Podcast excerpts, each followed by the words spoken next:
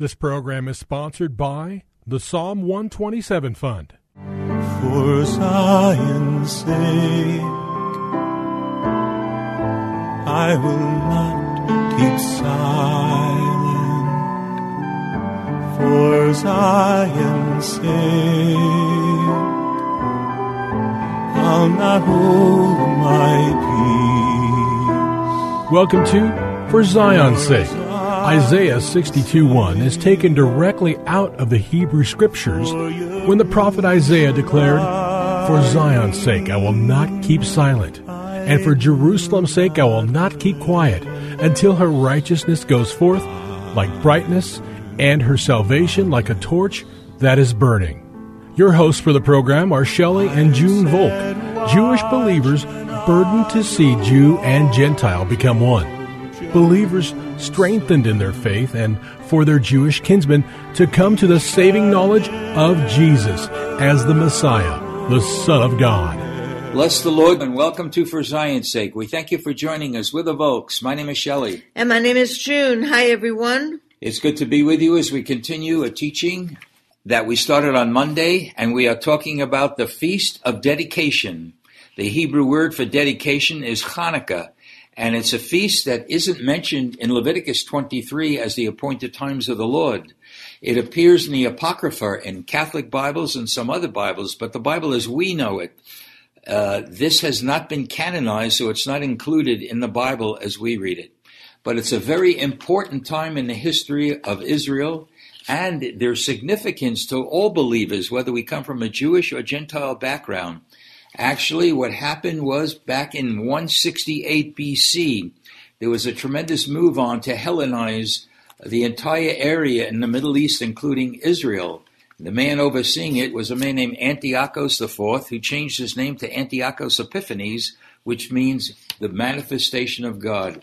It was brutal, and I'd like to read a portion of the situation as we see it in the first book of Maccabees, beginning at ver- chapter 1, verse 41. The king then issued a decree throughout his empire. His subjects were all to become one people and abandon their own laws and regulations. The nations everywhere complied with the royal command, and many in Israel accepted the foreign worship, sacrificing to idols and profaning the Sabbath. Moreover, the king sent agents with written orders for to Jerusalem and the towns of Judea. Ways and customs foreign to the country were to be introduced. Burnt offerings, sacrifices, and libations in the temple were forbidden. Sabbaths and feast days were to be profaned. The temple and its ministers to be defiled. Altars, idols, and sacred, sacred precincts were to be established. Swine and other unclean beasts to be offered in sacrifice. They must leave their sons uncircumcised. They must make themselves in every way abominable, unclean, and profane and so forget the law and change all their statutes. The penalty for disobedience was death. So this was a very brutal time in the land of Israel as they wanted, as the people from Syria wanted to establish a Greek uh, state, really, by imposing Greek language, thought, religion, and customs. The problem in Israel was many people just wanted to go along with it, but a very small minority, headed by Judah of Maccabee came against it, even though they were greatly outnumbered. The uh, this movement uh, from Judah Maccabee fought for three years against the imposition of these rulers, and in in the year 165 BC, three years after the insurgency started, they were able to enter Jerusalem. They saw the horrendous condition of the temple. They rededicated it. They cleansed it and the temple was restored to the way it should have been. This was a, a magnificent display of bravery. Judah of Maccabee became a hero of the faith. And it's interesting that in Jewish writings, it speaks of, well, let me first say this. I encourage you, if you want yesterday's program, you could plug in on the computer because it was a very interesting discussion. Junie shared her views about uh, the month of Kislev, the 25th day of Kislev, when Hanukkah is celebrated, the Feast of Dedication, and tied it in with the 25th of December, when the birth of the Messiah is celebrated. Junie also pointed out that the menorah has nine candles, eight all together and one above it. And that one above it was called a shamus candle. And that shamus in Hebrew means servant. And it's a beautiful picture of Jesus, the light of the world, lighting the candles, one on the first night, two on the second, right to the eighth night.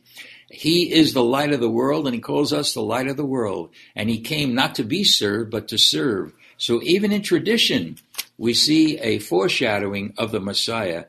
Also point out that the feast was celebrated for eight days. And it's interesting, throughout the Old Testament, for example, when a animal was being separated or consecrated to be uh, slaughtered on the altar, they kept it aside for seven days, and it was on the eighth day that it was able to be dedicated to be an offering. So eight is very significant, and eight, of course, is the day of new beginnings as we know it in the Old and the New Testaments. So it's really historically true, even though it's not been canonized. So the point that we want to emphasize now is what does this Hanukkah or the Feast of Dedication mean for us? Well, as so much in the Old Testament is a foreshadowing of the New, we want to point out that when the pig was slaughtered on the altar in the temple, it was called the uh, abomination of desolation. You couldn't do anything worse in the temple than slaughter a pig. Well, we see this as a foreshadowing of what will happen in the end days. If you have your Bible, turn with us to chapter 11 in the book of Daniel. Chapter 11, beginning at verse 31 in the book of Daniel, says this And forces from him will arise, desecrate the sanctuary fortress, and do away with the regular sacrifice, and they will set up the abomination of desolation. And looking forward, we know that the abomination in the future is when the Antichrist will be in the temple declaring himself to be God. And on Monday, we talked about how some believers do not believe there will be a third temple Really? built in Jerusalem uh, because we are the temple of the Holy Spirit. And other Christians believe that there will be a temple built in Jerusalem and there will be sacrifices again. That's why what happened with uh, the Maccabees taking the pig off the altar might be a uh, repetition of the Antichrist coming in to stop what is pure and uh, of God within the temple. And remember, uh, if you look at the book of Revelations and the return of the Lord, and uh, he's coming to Jerusalem, uh, it's going to be uh, a time when it will affect all believers in the earth, as well as Israel, unsaved Israel. It's glad, I'm glad you said that because there's a tendency in, in a lot of the churches to spiritualize away the things that are very natural. For example, we tend to spiritualize the Jerusalem that's coming down from above, but ignore totally the natural place, Jerusalem and Israel on this earth. That's where Jesus is coming back to, to rule and reign for a thousand years. So we can't spiritualize things away. We need to see it as it is. Well, that was Daniel 11, 31 and 32. Look at Daniel chapter 12, verse 11.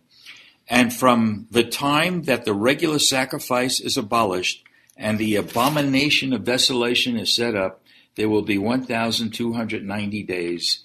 So we see what took place in the year 165 BC in Israel is going to be repeated in, in a new form when the uh, Antichrist declares himself God in the temple. That is a desecration. And that amount of days is three and a half years, which brings us into the time of the tribulation and Jacob's trouble in the last three and a half years.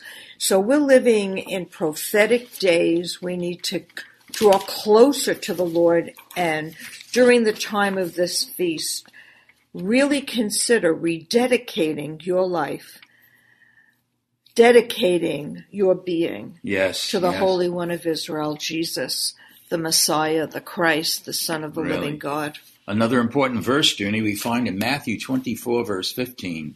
Therefore, when you see the abomination of desolation, which was spoken through Daniel the prophet, standing in the holy place.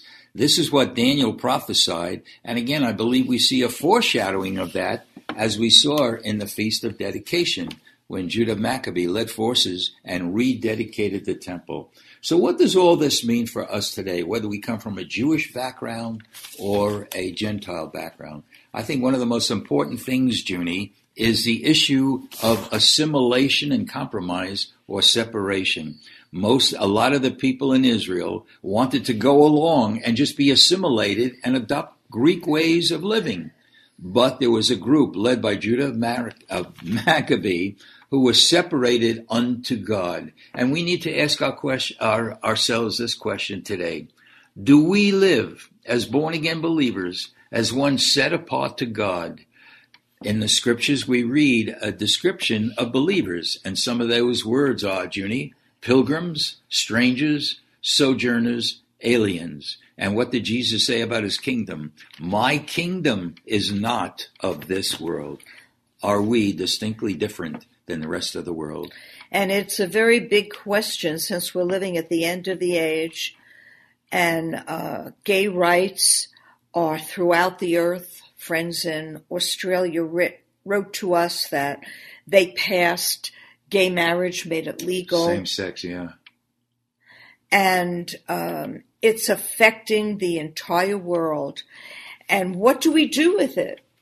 Do we say this is okay, or do we recognize that in God's word it goes against God's word, which means God is good and he came to save us. Yes. He came to heal us. He came to restore us. So if we see through his eyes and believe what he calls sin as sin and not compromise, but be a people who don't live according to our flesh or what we think or feel, but we ask the Holy Spirit of God to Thank enlighten you, our soul Yes, and go along with the Word of God and agree with His Word.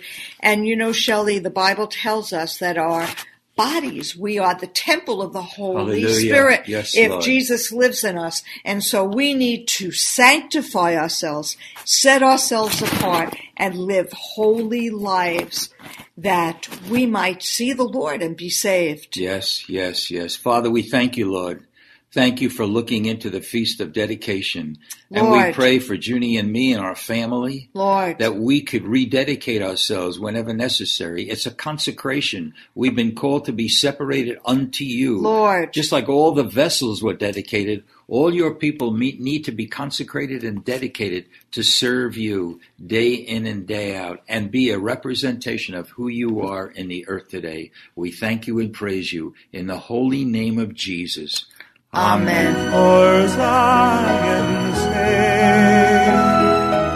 Thank you for joining us this evening. If you would like to get in touch with Shelley and June, you can write to them at P.O. Box 1784, Scottsdale, Arizona 85252. That's P.O. Box 1784, Scottsdale, Arizona 85252. And you can also contact them on their website, shelleyandjunevolk.com. That's Shelley and shelleyandjunevolk.com. Until next time, the Lord bless thee and keep thee. The Lord make his face to shine upon thee and be gracious unto thee. The Lord lift up his countenance upon thee and give thee peace. This program was sponsored by the Psalm 127 Fund.